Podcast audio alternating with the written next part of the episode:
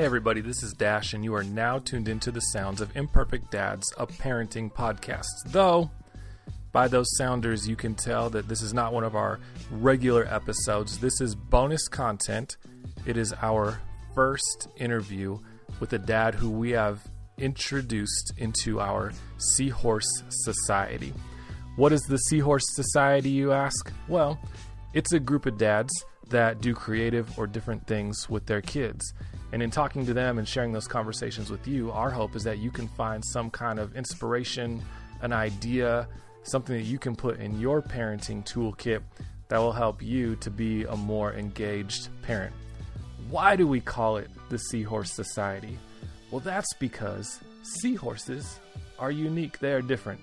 They are the only species that we know of where the dads carry the kids in pregnancy and give birth to them. Now, we're not saying that playing with your kids is akin to carrying them, being pregnant with them, and giving birth to them. We are also not saying that passing a kidney stone is anywhere near as painful to giving birth to a child. So don't slander us with that nonsense. We don't want it. All we're saying is sometimes it's good to pay attention to those things that are different. And when we do that, maybe we can figure out how to do what we do just a little bit better and show a little bit more commitment to our art and our craft. Just a reminder that this episode is not going to follow our normal format, so if you're looking for the bants or if you're looking for the nonsense that usually goes along with some of our other interviews, feel free to check out one of our regularly scheduled episodes. We now present to you the first member of our Seahorse Society, Brandon Pritchard.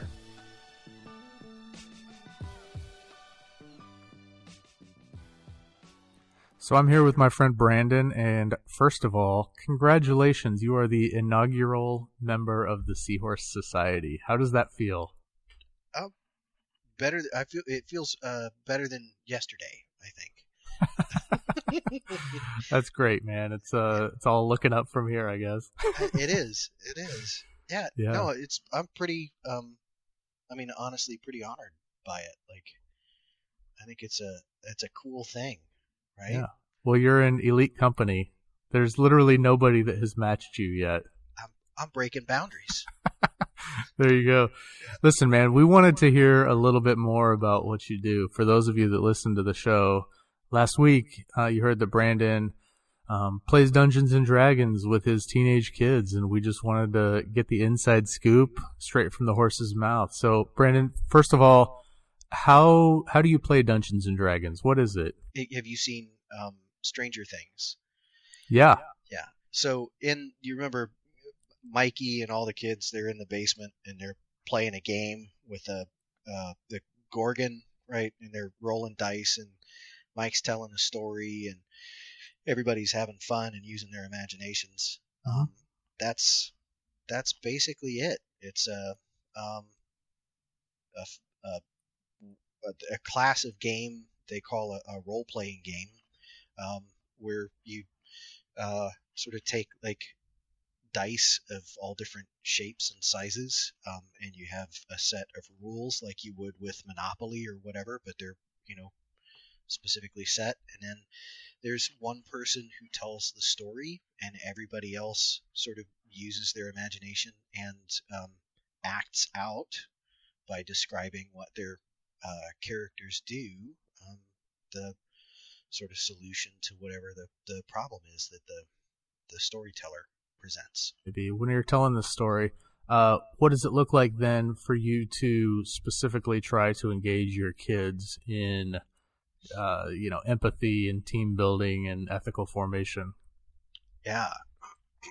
Well, it's uh, I don't know, sort of interesting. There's a, a small mechanic in the game um, called uh, alignment, uh, and it's essentially your uh, your your sort of self-chosen um, moral compass for your for your character, and it's uh, hmm. and at least in the way um, D and D is set up, there's kind of a grid that goes with it. And This is getting really technical, and I'm going to just sort of geek out for a minute, but um, you have like three categories, right? You have good, neutral, and evil, and then and then there are uh, three classes within those. So there's like lawful, chaotic, and um, true or um, uh, is that right? Lawful good, chaotic good, neutral good. There's chaotic neutral, lawful neutral, true neutral, lawful good or lawful evil, chaotic. You get the picture. Anyway, the point is that like, so in kind of the the first step in um, doing the uh, in in this, I guess, process of ethical development, right? Um, or uh, uh, building empathy with the, the kids is um, it just starts with character creation. Uh, because you, uh, as a player, you're using your imagination to create a person or a creature um, that doesn't exist. And and the whole point of the game is that then you have to play that character according to the way you've created it to live out um, its experience in the story. So you're automatically set up as a player um, to move outside yourself and and kind of and like I mean for all intents and purposes walk a mile in somebody else's shoes. Mm. Um, so I think that by itself is an enormous stretch for people, right? Um, because I have to sort of identify how this other person thinks and feels and navigates and makes choices and uh, develops relationships and interacts with the world around them at large. Um, and so that is a um, is really ultimately by itself sort of the whole point of the exercise. Um, yeah, I think so. Then, as a storyteller, or as the as the dungeon master, my job then is to sort of set the stage for um, for my kids who are playing, right? Um, and uh, to present them with choices and opportunities, uh, and to kind of constantly check in with them, right? How are you doing? What are you as your character seeing or thinking or experiencing? And and uh, kind of drawing their responses out, right, um, from them. The the first couple of times we played, they, um, I don't know, maybe I'm getting ahead of myself here, but um, it's been a process. I'll just say that it's been a long process to kind of develop our relationship um, as a storyteller and also their dad um, yeah. and them as the you know the kids but also the player characters who are the whole point uh, really of this game um, to uh, to sort of develop a uh, a working relationship so to speak um, mm-hmm. and uh, yeah it's been good in, initially it was like pulling teeth to get them to sort of explain what it was that they were thinking when they were uh, kind of working through their decisions, right? Like why yeah. why is it important to you that your character acts in this way? Um, and now it just it's um, it just sort of happens. It's an organic part of the game um, in the experience. Uh, do you have a do you have a couple of good examples of times that you led your your children as these characters through the story? Um, can you maybe talk to us about that process? So, what sort of got my juices flowing to play the game with the kids was uh, uh, uh Menachem Cohen had posted this um, um, this story that uh, a teacher um, in some school somewhere in the states who was running uh, kind of a, a, little after school group with some kids uh, was uh, sharing their experience as a, a dungeon master um, with these kids. These kids had built these characters like um, like they were built for video games, and they um, had methodically worked their way through this dungeon in the story, and they get to the last, uh, uh, the big bad guy. This is the the the pinnacle of the entire event, right? They're gonna, yeah, they're gonna the boss live, level. That's right. They're gonna live or die and have a great story, or just like be a broken shambles because their characters are dead, you know, um, at the end of it. Um, and so um, the the teacher had fully expected these kids to um, to just go in and like fireball and and hack and slash this boss, right? And um, what had ended up happening was they sat down and had like a talk circle, you know. So there's this like Conan the Barbarian type character and this like, um, uh, you know, um, bow wielding elf and some Gandalf like magic user, and they're sitting cross legged, uh, with this like ancient undead king or whatever it is, right? Yeah. Um, that's supposed to destroy everything, and and uh, and they end up having this conversation with this undead king, where the characters start to share some of their deepest, darkest fears, right? And and the so the kids are talking to this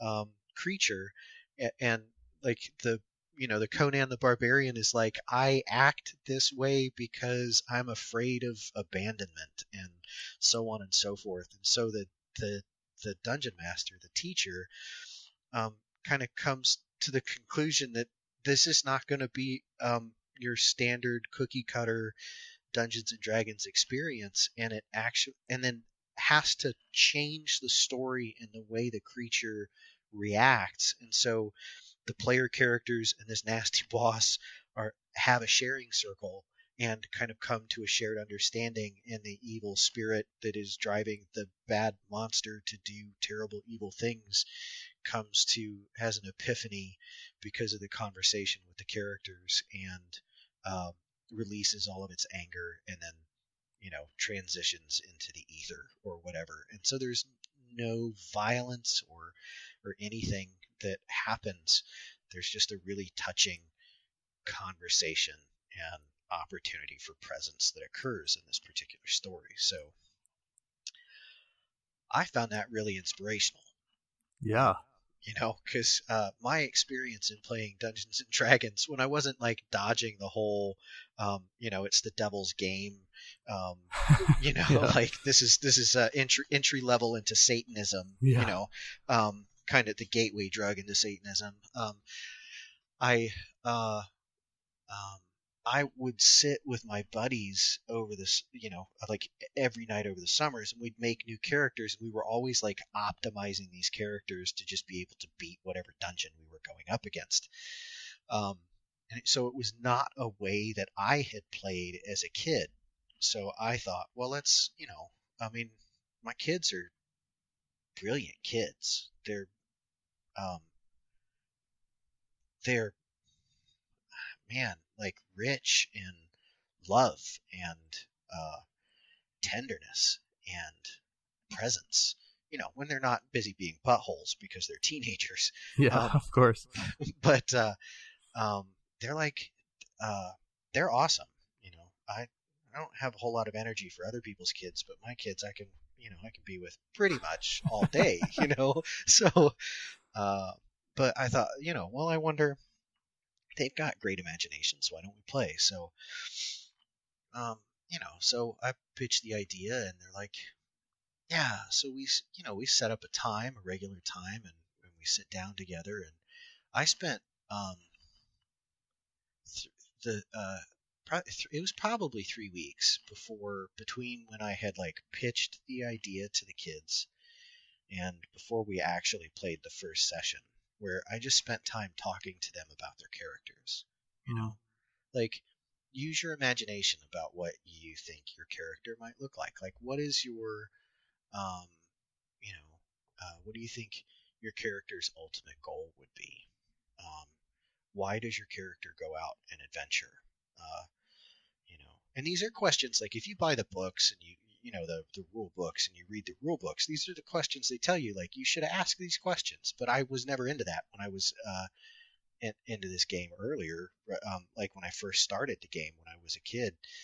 Um, but like with my kids, I was like, well, let's just see what happens. You know. Um, Hmm. Yeah. So so they'd already had pretty good ideas of what their characters were like. And my daughter's a, a bit of an artist, and so she drew up everybody's character, and they're all really cute, comic booky kind of anime style characters. So Yeah. uh, yeah, so she's got like this this uh, druid who is a half orc, and Benjamin is this kind of lizard like dragon uh, character um, who is also who's a paladin. So he um, runs around in armor with big swords, which is like I think what pretty much every 15. No, I'm sorry, um, which is what I was doing as a 15 year old boy with my characters. so um, Yeah. you know, I just like just let me make him like uh, Conan the Barbarian, and, and we'll go. And then my wife is playing also, and she's playing this uh, tiny um, uh, elf uh, monk that's kind of like um, Aang from Avatar: The Last Airbender, if you're familiar with that series. Like what were what was a couple of examples of the you know the purposes, the answers to the questions you were asking? Yeah. Well, um, so, uh, Benjamin's character, my, my son's character, the big, um, lizard that is the sword swinging, armor wearing creature, um, he, uh, he is uh, very tough on the outside, but inside he's actually a really tender uh, person. The uh, the character, and my son is really also. Um, he, uh, but anyway, the, the the character is very tough, um, very frightening to look at, but on the inside is really tender. Um, and so the story that he had come up with um, for his character was that his character had experienced um, a really serious loss um, as a, a, a child. And so his driving purpose um, is to protect people from loss, from that kind of trauma and tragedy. Um, and uh, and it's come out in some pretty interesting ways in the game, and I'll talk about that in a second. Um, Hannah's character um, has uh, experienced exile. Um, and so her driving purpose uh, for her character is um, uh, is justice um, for uh, the downtrodden and the excluded. Um, Hmm. So, you know, I mean, right off the bat, right? Like, I'm already a super proud parent if this is how Yeah. The kids are like, this is how we're going to engage the world, you know? Um, Yeah. Uh, You're yeah. like my work here is done. I, I quit. I I'm I'm done. Yeah, exactly. I don't need to go any further. So So did those character creations did that kind of shape the way that you have planned the story? um sort of. Yes, not initially. Initially I was just presenting them with um puzzles to solve. Uh so they, you know, go down into a dungeon and they've got to explore a series of rooms, essentially going through a maze.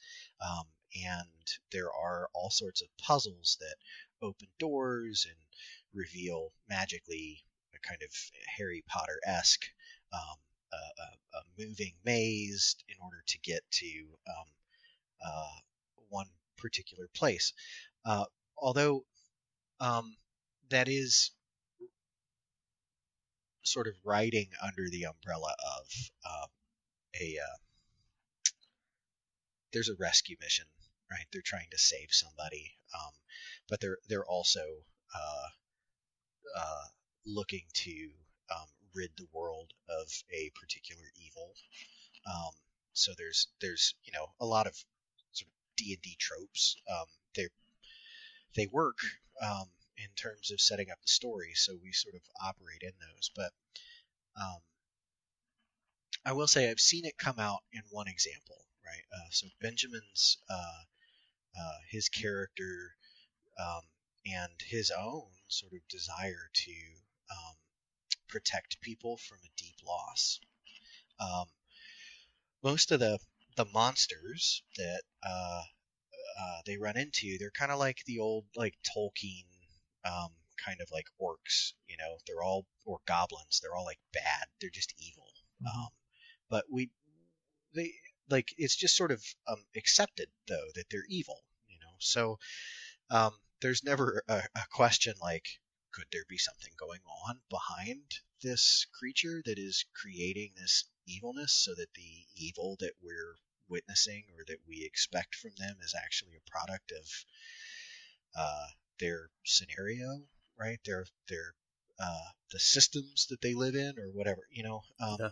So um, the the the group, um, the kids, they end up uh, walking into this room, and there are three creatures in the room, and everybody knows. I know, the kids know, the creatures know um, that the creatures are evil, and um, so uh, there are th- three of these creatures in this room, and um, the kids like just slaughter two of them right off the bat, and they're moving on to like the third so because it's like a video game right? Like it doesn't you know i mean in this particular moment in the heat of the uh in the, the height of sort of the passion of the moment they're they just um, step into the mechanics right and they and they um and they do it well i sort of decided that i was going to sort of throw them for a loop and the third creature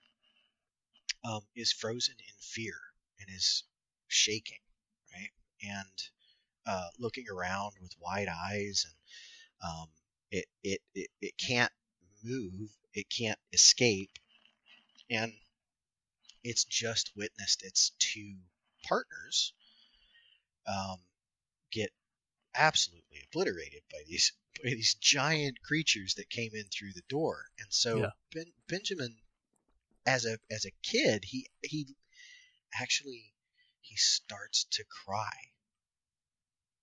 As as he as like the weight of what they just did um, sort of lands on him and he's suddenly juxtaposed right? And in in one moment for him he thought he was a champion of good but he just like walked into a room and killed two creatures without a thought. And here's this third creature paralyzed with fear not attacking him. Um, it, we all know, like I said, we all know it's bad, but he just starts weeping, and uh, and like the game sort of stops for a moment while we're trying to figure like what's what's happening. So that's like this like curveball that I had thrown like really turned into um, like a deeply emotional moment for him, and Hmm.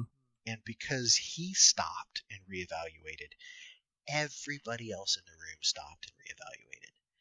And the next thing I know, he's pulling out food for this creature and he's talking gently to it and he's wrapping it up in a blanket and sort of trying to take it away from the carnage that it had just witnessed and is just apologizing profusely.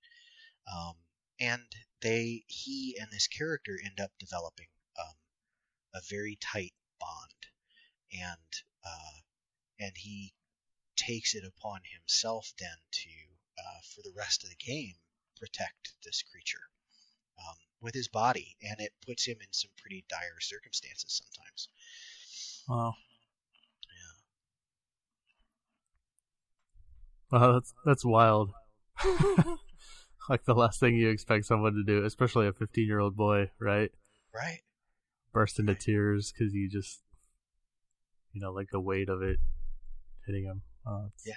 That's that's crazy. That's really cool. Yeah. Like, although your D and D experience has been furthering their uh, creative empathy, uh, it sounds like you did a, a pretty decent job of raising them long before you, uh, long before you sat down at the table with them to play some some role playing games. What advice do you have uh, for new parents or for younger parents of younger children? You know, what do you wish you had known uh, years years ago? I think first, I personally am a um, naturally suspicious person. Uh, we'll we'll say that I like I used to joke when we were in seminary that I'm the poster child for um, postmodernism, um, just in terms of like my uh, automatic tendency towards skepticism. Um, and so, with that, trying to keep this sort of con- uh, contained, I uh, have told both of my kids at various times there's nothing you um, can do, have done, or are doing that I have not done myself and gotten away with as a warning, right? So don't don't go out there and be a moron because I've been a moron for a very long time. Um, and uh, uh, in and so my advice would be don't do that. Um, I've found uh, deeper connection and more ready access to the truth with the kids when I operate from uh, the understanding that they're not doing stuff just to spite me. Mm. Um, right? If I if I operate from um, this the stance that they're learning as they go and they don't have the benefit of all of my mistakes, um, then uh, it makes it a much simpler process to connect with them um, and requires but i will say though that it requires a ton of work on my side um, to really sort of prepare my my own posture and heart for that approach And I really appreciate you uh, unpacking your, your story a little bit more and for uh, just, you know, being a good dad and an example to those of us that are uh, parents of younger children, too. Something to look up to.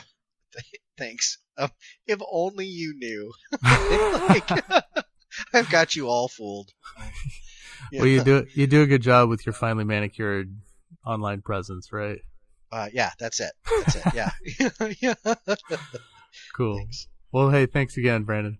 my pleasure thanks ben Being an independent podcast is tough, and that you need a certain level of engagement to get more attention from search engines and apps. If you like what you hear, you could help us tremendously by going to iTunes, Stitcher, or Google Podcasts and giving us a rating. If you're not sold yet, give us a couple more episodes to hit our stride. If you still aren't digging us at that point, please email us a 10 page document that outlines everything you would like us to do differently. And maybe you could be our next guest. Or our producer. Imperfect Dads was created by Ben Swihart and Christian Deschiel. We also wrote, produced, and edited this episode. We did everything but the music. Big ups to the Passion Hi Fi for all of the music on this episode. Check out thepassionhifi.com to hear the selection of beats and instrumentals he has available for free and for sale. And thanks for listening. Thanks to our wives for keeping the kids from crying so we could record. Catch you on the flip.